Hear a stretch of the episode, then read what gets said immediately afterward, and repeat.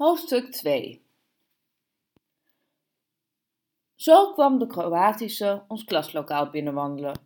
Ze droeg een rok en liep op hoge hakken. Ze ging op de stoel zitten die het dichtst bij de deur stond en keek strak voor zich uit. Ze hebben ons een uitdrukking geleerd.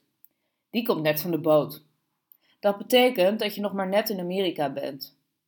Ze zag eruit alsof ze net van de boot kwam, maar wel van een hele rare boot. We gingen naast haar zitten en vroegen waar ze vandaan kwam. Ik kom uit Europa, zei ze. Weet jullie nu genoeg? We schudden van nee. En toen zei ze, niet zo klef doen. Wat ben jij er voor eentje, zei Tito. Wie zegt dat wij klef doen? Ik ken mannen, zei ze. Geloof me, ik ken ze. En ze keek heel hooghartig, alsof ze een prinses was. Maar wij geloofden er niets van. Hoe oud ben je, wilde Tito weten. Ik ben 19, zei ze. Tito zei, jij bent helemaal geen 19. Jij kijkt doortrapt uit je ogen, zo kijkt niemand van 19. Jij bent geraffineerd. Dat woord hadden we net geleerd. Het is een mooi woord. Ze haalde haar schouders op. Dat geloof je toch niet? Op dat moment kwam meneer Burman binnen met zijn Gala Light. Hij drinkt altijd Gala Light, want hij is bang om dik te worden. In de lift naar beneden, na de les, trok de Kroatische plotseling aan Tito's schouder. Wacht buiten op me. Bij de uitgang, fluisterde ze. We wachten. 5 minuten. En toen kwam ze. Met haar tasje. Een idioot tasje. Ze haalde een stuk papier uit en hield het voor Tito's neus. Hier, zei ze. Het was een rijbewijs. Geboren in 1978, stond erop. Nou ja, zei Tito. Misschien ben je echt 19. Is het officieel of niet, vroeg ze. Nou? En toen borg ze het weer op. Zorgvuldig in haar tasje op. Tito haalde zijn schouders op. Net gehaald, zei ze. Ze keek ons allebei aan. Ze keek verbaasd, maar ook angstig. En een heel klein beetje trots. Gaan we koffie drinken, zei Tito. Ze schudde haar hoofd. Nee, zei ze. Ik heb een vriend, maar bedankt voor het aanbod. Daarna liep ze weg zonder ons nog een blik te gunnen. Die is geen 19, zei Tito. Maar Paul zei, misschien wel. Misschien zijn er vrouwen van 19 die zo zijn als zij. We hadden die dag vrij.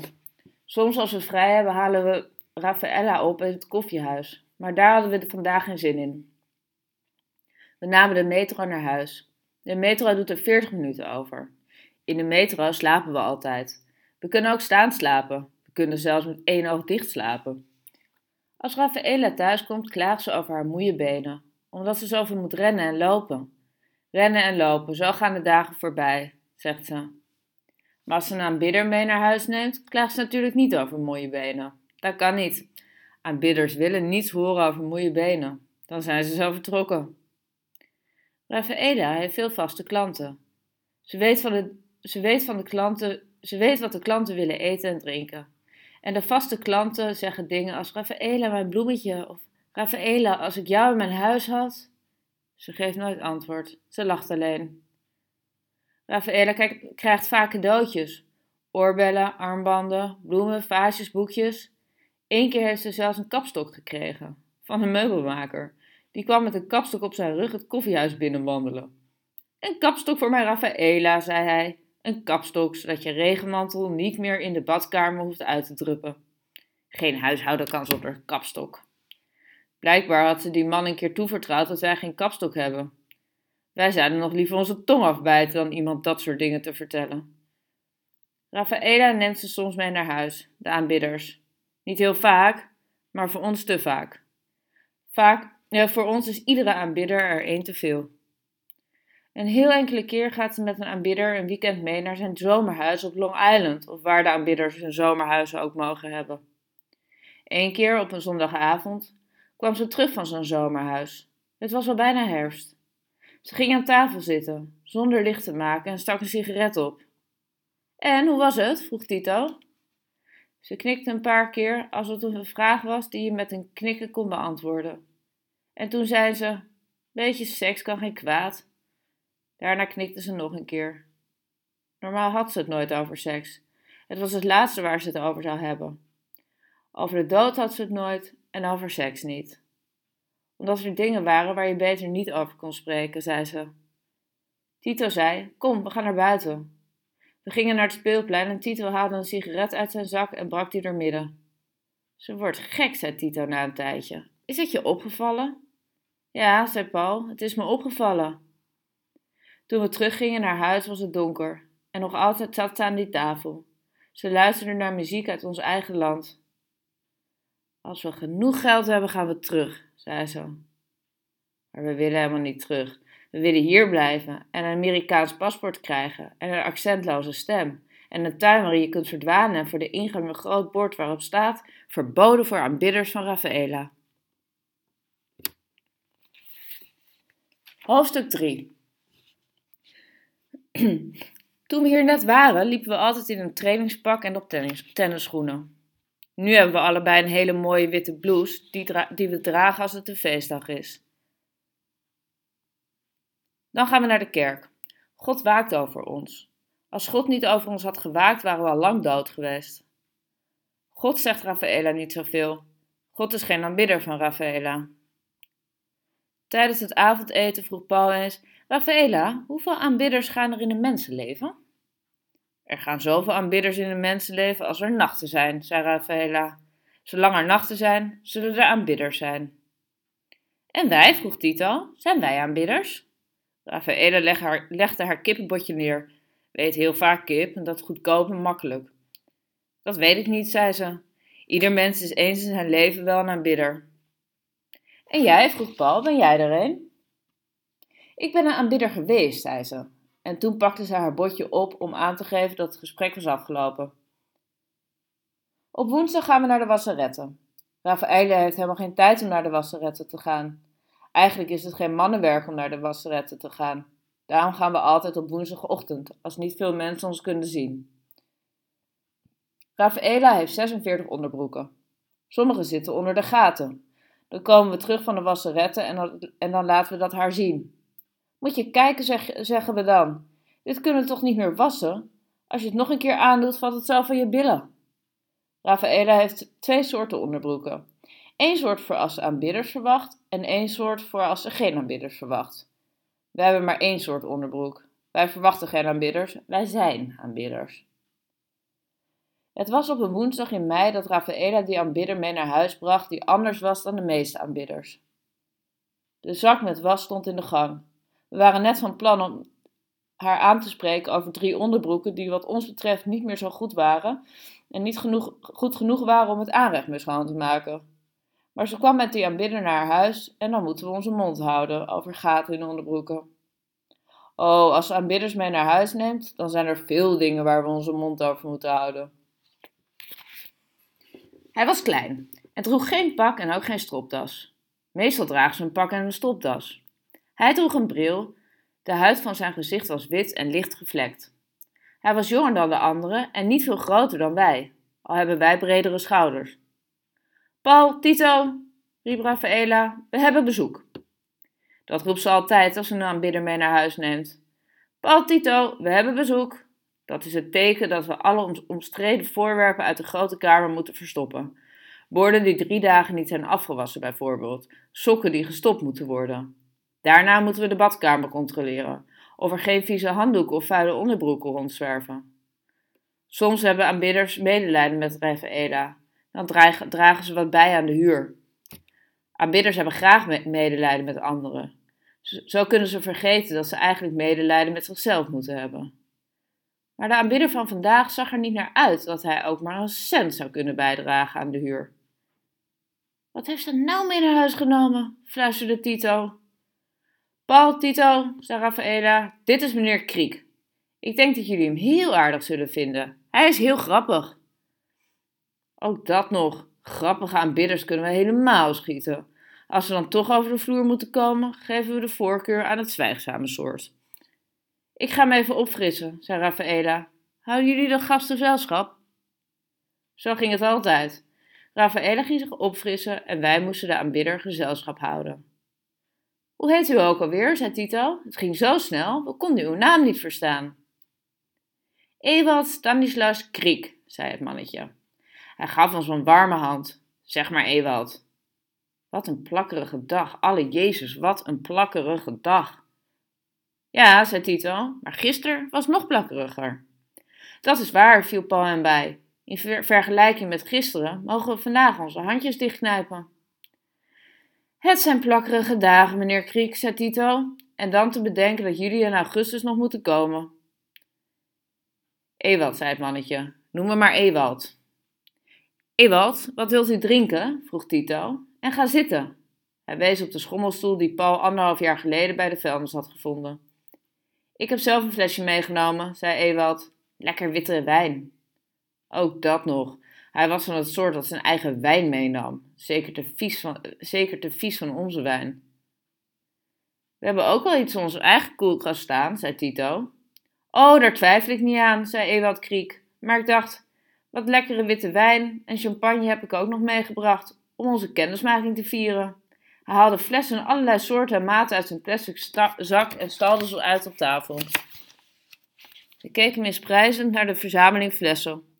Als hij van plan was dit allemaal hier op te drinken, dan zou hij hier niet 1, 2, 3 vertrekken. Nou, zei Tito, ik hou wel een kurkentrekker. Hij liep naar de badkamer. Rafaela stond te douchen. Mama, zei Tito. Ja, wie is dat? Wat heb je in godsnaam mee naar huis genomen? Dat is een aardige meneer, zei ze, zonder het douchegordijn opzij te schuiven. Wees maar vriendelijk tegen hem, dan zul je zien hoe aardig hij is. Tito bleef nog een 30 minuut staan. Hij aarzelde of hij nog iets zou zeggen. Hij besloot van niet. Hij liep naar de keuken en haalde een kurkentrekker uit de la. Ook een cadeautje van een aanbidder. De helft van wat hier stond waren cadeautjes van aanbidders, inclusief het douchegordijn. Toen de eerste fles open was, kwam Rafaela tevoorschijn, in haar rode jurk met witte stippen. Dat was haar lievelingsjurk. Haar haren waren nog nat, de rode jurk met witte stippen, de natte haren, het vaste programma. Zou er ooit een eind komen of werd dit programma eindeloos herhaald? U heeft leuke zoon, zei Ewald, en zo volwassen. Hij schonk haar een glas wijn in. Ja, zei Rafaela, ze hebben zich al heel jong zelf moeten redden. We gaan even naar buiten, zei Tito. We gingen op het speelplein zitten. Er was verder niemand. We staken een sigaret op. Deze is het dieptepunt, zei Tito na een korte stilte. Ja, zei Paul, deze is een dieptepunt. Ze moeten een einde raad zijn, anders neem je er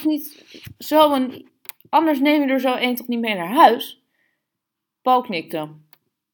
Zo bleven we een tijdje zwijgend zitten. Toen het begon te schemeren gingen we naar de Peruaan om voor $7,50 2 gebraden kippetjes en wat maiskolven te kopen. We kennen het programma en weten precies wat er van ons verwacht wordt. Ze zaten in het halfdonker. Rafaela's haren waren inmiddels droog. De knie van het mannetje raakte de knie van Rafaela aan. We gingen naar de keuken, smeten de kippetjes op een schotel en verdeelden de maiskolven over 4 borden. Zo brachten we het eten binnen. Niet alleen de knie van het mannetje, maar ook zijn linkerhand raakte nu de knie van Rafaela aan. Tito schudde zijn hoofd. Eten, riep hij. Eten, anders wordt het koud. Hij veegde wat papieren van de grote tafel. Samen eten, zei Ewald, terwijl hij langzaam uit zijn stoel opstond. Dat is een van mijn favoriete bezigheden. Oh ja, zei Tito. Grappig. Doe toch niet zo kil, Tito, zei Rafaela. We gingen zitten. Mijn hart is van ijs, zei Tito. Neem niet kwalijk en eet smakelijk. Mijn hart is ook van ijs, zei Paul. Als er nog mensen zijn die moeten bidden. Wij geloven in God, maar bidden niet voor het eten. We vinden het altijd leuk te vragen of er nog mensen zijn die moeten bidden. Als Rafaela aanbidders op bezoek heeft. Ze heeft daar een hekel aan. Geen van Rafaela aanbidders heeft ooit voor het eten gebeden. Maar we blijven het vragen. Ik geloof niet dat er iemand hoeft te bidden, zei Rafaela. Gelukkig, antwoordde Paul, dat scheelt weer 5 minuten. Toen viel wij op de maiskolf aan. Paul heeft een hele speciale manier van mais eten. Hij schaapt met zijn tanden langs de kolf, zodat de korrels op zijn bord vallen. Als ze dan allemaal op zijn bord liggen, strooit hij er wat zout over en eet ze op. Rafaela vindt deze methode onsmakelijk. Toen ik zo oud was als jullie, zei het mannetje, dacht ik ook dat mijn hart van ijs was. Maar het is ontdooid. Het is ontdooid, herhaalde hij triomfantelijk en grijsde. Toen pakte hij een fles champagne en opende die. Gefeliciteerd, zei Tito tussen twee happen door.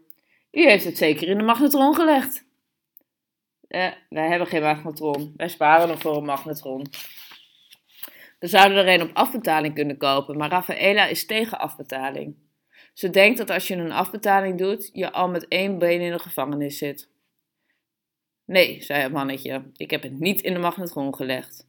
Mensen als Raffaella hebben het ontdooid. Hij hief zijn glas en zei, op Raffaella. Ze lachte. Uw hart is dan wel heel snel ontdooid, zei Paul. Het was zeker niet diep gevroren, zei Tito. Toen liet hij het zogenaamd per ongeluk zijn voorvallen. Hij bukte zich en toen hij weer boven kwam, trok hij een vies gezicht en fluisterde. Ze zitten weer met hun knieën tegen elkaar. Onze harten zijn diep gevroren, zei Paul. Tito deed nu ook de maaimachine. De maaimachine, zo noemden wij het, als je een maïskolf met je tanden te lijf gaat, zonder meteen de korrels op te eten. Och, zei het mannetje, maar meer kans om iets te zeggen kreeg hij niet, want Tito zei met volle mond, onze harten mogen dan wel diep gevroren zijn, maar God heeft ons goed geschapen. Paul viel hem bij, verdomd goed zelfs. Op dat moment sloeg Raffaella met haar platte hand op tafel. Paul, Tito, riep ze, moeten jullie echt aan iedereen vertellen dat jullie zo goed geschapen zijn? En kunnen jullie tenminste als een gast erbij zijn wat minder goor eten? Het mannetje schonk de glazen weer vol. Ik ben geen gast, zei hij. Beschouw mij maar niet als gast, Raffaella. En heel even raakte hij haar hand aan. Wij praten niet altijd over hetzelfde, zei Tito. We sommen de feiten op. Hard, diep gevroren. Goed geschapen. Voor een contactadvertentie, zei Paul. Toen viel ook het bestek van Paul op de grond. Hij bukte zich om het op te rapen en daarna fluisterde hij. Hij heeft nu ook zijn hand op haar been gelegd. Op haar jurk of haar blote been, wilde Tito weten. Haar blote been, fluisterde Paul. De jurk is helemaal opgekropen. Godverdomme, siste Tito. Dit gaat te ver, nog tijdens het eten, de goorlap. Jullie moeten niet zo vijandig doen, zei Raffaella. Ewald is heel grappig. Tito was wit weggetrokken. Hij trekt altijd wit weg als hij boos is. Maar je ziet het alleen als je hem heel goed kent. Dat komt mooi uit, zei Tito. Vertelt u eens wat grappigs?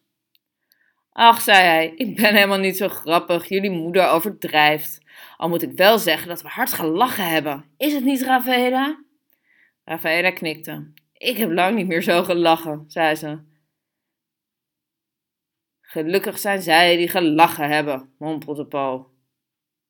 Paul, zei Raffaella, nu is het genoeg. Ewald is niet veel ouder dan jullie, hij is 26. Ik ben 18, zei Paul, en ik groei nog een stukje door. Ik kondig het alvast maar even aan.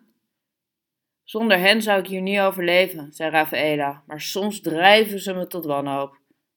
Maar dat begrijp ik toch, zei het mannetje, dat begrijp ik toch. Ik was net zo. Nu werd Tito echt te veel. Hoe bedoelt u, u was net zo? Hoe zijn wij dan, als ik vragen mag? Het mannetje moest even nadenken. We hadden hem in de hoek gedreven. Hij leegde de fles. Nou, zei hij, jullie zijn boos. Wij zijn helemaal niet boos, zei Tito. Nee, zei het mannetje. Hij was helemaal niet in ons geïnteresseerd. Hij was met de knie van Raffaella bezig en waarschijnlijk ook met haar bovenbeen. Tito stond op. Als uw hart maar goed blijft in ontdooide vorm. En Paul zei, voor je het weet, maken ze er vissenvoer van. Met die woorden verlieten we het huis. We gingen naar het speelplein. Nu gaan ze zoenen, zei Tito. Ze is er slecht aan toe, zei Paul. Anders zou ze dit niet toelaten. Zo bleven we zitten en we rookten en we schopten tegen kiezelsteentjes, tot we zeker wisten dat Ewald Stanislas Kriek ons appartement had verlaten.